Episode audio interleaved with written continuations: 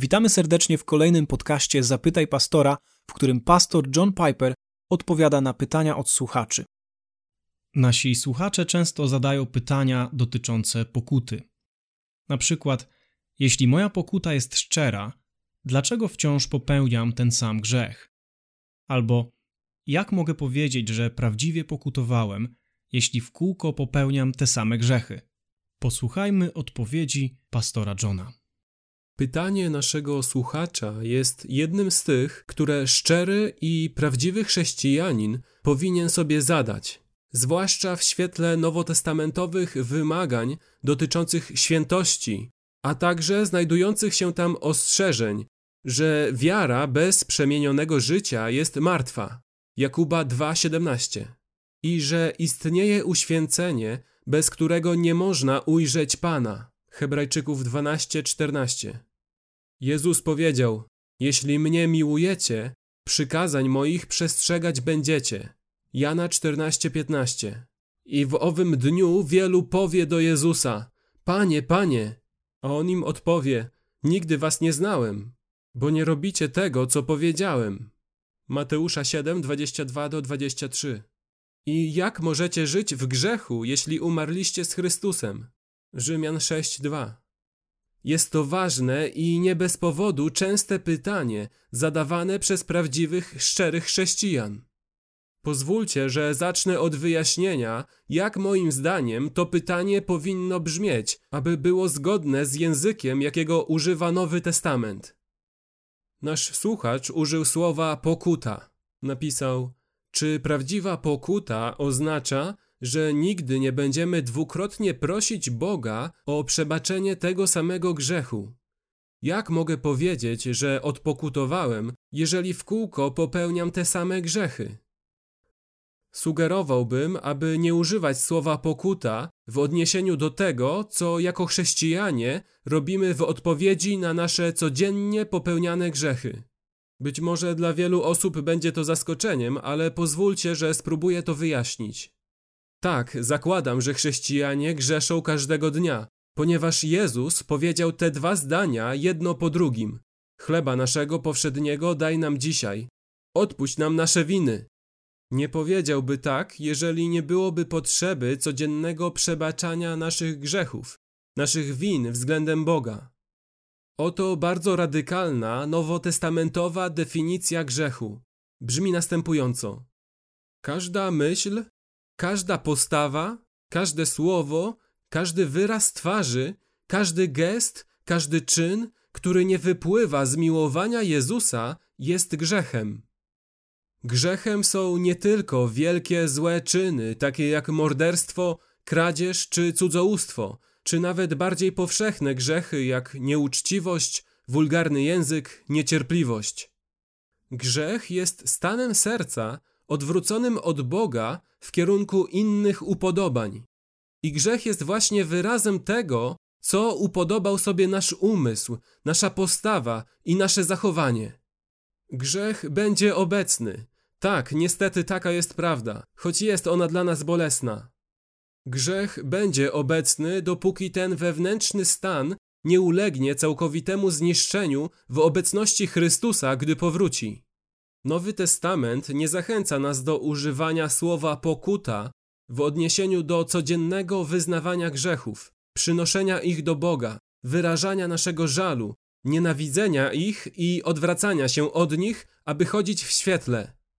Raczej słowo pokuta w Nowym Testamencie odnosi się do bardziej podstawowej, fundamentalnej przemiany umysłu, takiej, której doświadczamy na początku naszego chrześcijańskiego życia, albo takiej, której będziemy musieli doświadczyć, jeśli nasze życie znajdzie się na drodze ku zatraceniu, z której będzie trzeba nas zawrócić, tak jak kościoły w pierwszych rozdziałach objawienia Jana, które zostały wezwane do pokuty, gdyż inaczej będą zniszczone, ich świeczniki zostaną usunięte, jeśli nie będą pokutować i nie odwrócą się od stylu życia, który prowadzą. Nowy Testament nie używa jednak słowa pokuta na określenie codziennej walki z mieszkającym w nas powtarzającym się grzechem.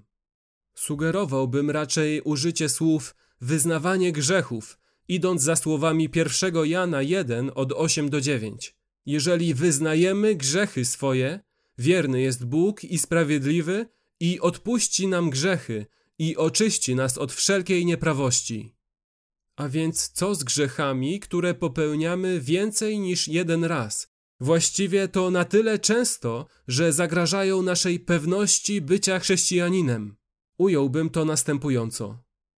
Istnieją dwa sposoby wyznawania, jak i dwa rodzaje grzechu, więc zbadaj swoje serce i sprawdź, które ty stosujesz. Po pierwsze, istnieje wyznawanie grzechów, które na pewnym poziomie wyraża poczucie winy i smutek z powodu popełnionego grzechu, lecz gdzieś w głębi duszy, po cichu, zakładamy, że i tak go ponownie popełnimy, prawdopodobnie zanim skończy się tydzień. Zamierzam ponownie przyglądać się nagim scenom w filmie lub na jakiejś stronie internetowej. Znowu przesadzę z alkoholem, prawdopodobnie w ten weekend. Jutro znów będę śmiać się z tych poniżających dowcipów w pracy.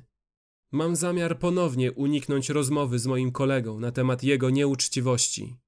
Kiedy moja żona znów tak na mnie spojrzy, jak zwykle odpowiem jej w poniżający sposób, pewnie za dwa dni.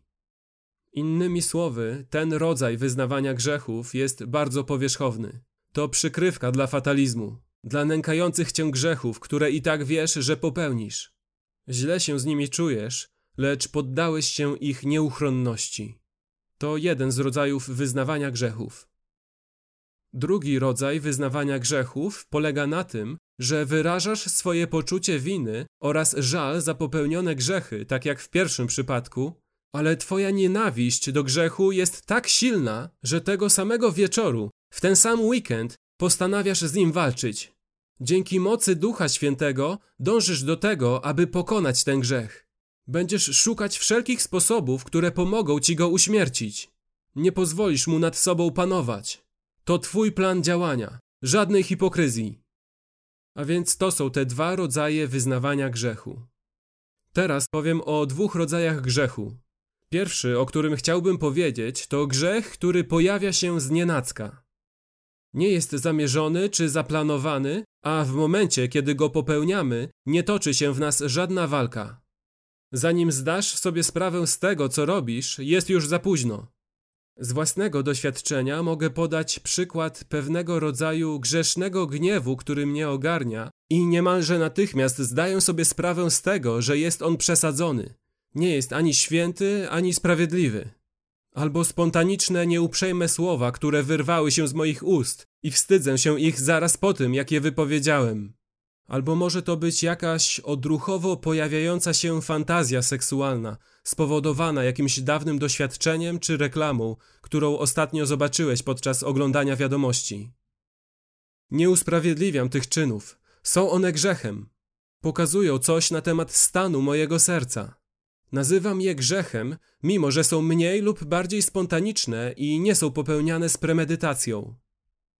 A oto drugi rodzaj grzechu, o którym chcę powiedzieć. Mianowicie grzech popełniany rozmyślnie. Siedzisz tam, czy stoisz, zastanawiając się, czy to zrobić, czy nie. Czy patrzeć na pornografię, czy nie. Zostać i słuchać nieprzyzwoitych żartów, czy nie. Dopuścić się jakiejś niesprawiedliwości w pracy, czy nie. Być uczciwym w swoich zeznaniach podatkowych, czy też nie. Walczysz ze sobą przez jakieś dziesięć sekund, dziesięć minut czy dziesięć godzin, a potem popełniasz ten grzech. Myślę, że chrześcijanin mógłby popełniać oba rodzaje grzechów i przez pewien określony czas mógł wyznawać grzechy na oba sposoby. Ale powiedziałbym, że bardziej niebezpieczne dla naszej duszy jest wyznawanie grzechów, które jest przykrywką dla fatalizmu, beznadziei, akceptacji i zgody na grzech. Oraz grzech, który jest rozmyślnie popełniany. Oba rodzaje grzechu są niebezpieczne. Nie zrozum mnie źle. Oba są niebezpieczne. Niemniej jednak wyznawanie, które graniczy z hipokryzją oraz grzech, który graniczy z zaplanowaną nieprawością, są bardziej niebezpieczne. Jak rozumiem, Paweł przyznaje to w Rzymian siódmym od szesnastego do dziewiętnastego. Albowiem nie czynię dobrego, które chcę, tylko złe, którego nie chcę, to czynię. A zaraz potem woła: nędzny ja człowiek. A następnie ucieka się do Chrystusa, by ten oczyścił go z grzechu. Mimo, że bardzo bym tego chciał, ale nie jest możliwym stworzenie listy grzechów lub podanie częstotliwości, z jaką można je popełniać, bez ponoszenia żadnych konsekwencji. Nie sądzę, że da się to zrobić tak, by dało się odpowiedzieć na pytanie, ile popełnianych grzechów wskazuje na to, że nie jestem chrześcijaninem. Ująłbym to raczej tak. W stopniu, w jakim twoje wyznanie grzechu pogodziło się fatalistycznie z nieuchronnością grzechu i w stopniu, w jakim twój grzech należy do kategorii niesprawiedliwości popełnianej z premedytacją, w takim też stopniu powinieneś być przerażony, że jesteś na drodze, która może prowadzić do zguby. Myślę, że tak można to ująć. Co ciekawe i zarazem paradoksalne, jedna z ksiąg Nowego Testamentu jest równocześnie najbardziej ostra wobec grzeszących chrześcijan, a zarazem jest największym ostrzeżeniem przed niebezpieczeństwem perfekcjonizmu. Pozwólcie, że zakończę czytając ten paradoksalny fragment z pierwszego Jana jeden od ósmego do dziesięciu. Oto jak Biblia opisuje ten paradoks. Jeśli mówimy, że grzechu nie mamy, sami siebie zwodzimy i prawdy w nas nie ma. Więc to jest ostrzeżenie przed perfekcjonizmem. Następnie Jan kontynuuje. Jeśli wyznajemy grzechy swoje, i chodzi tutaj o prawdziwe wyznawanie, wierny jest Bóg i sprawiedliwy, i odpuści nam grzechy, i oczyści nas od wszelkiej nieprawości. Następnie wraca do ostrzeżenia. Jeśli mówimy, że nie zgrzeszyliśmy, kłamcę z niego robimy, i nie ma w nas słowa jego.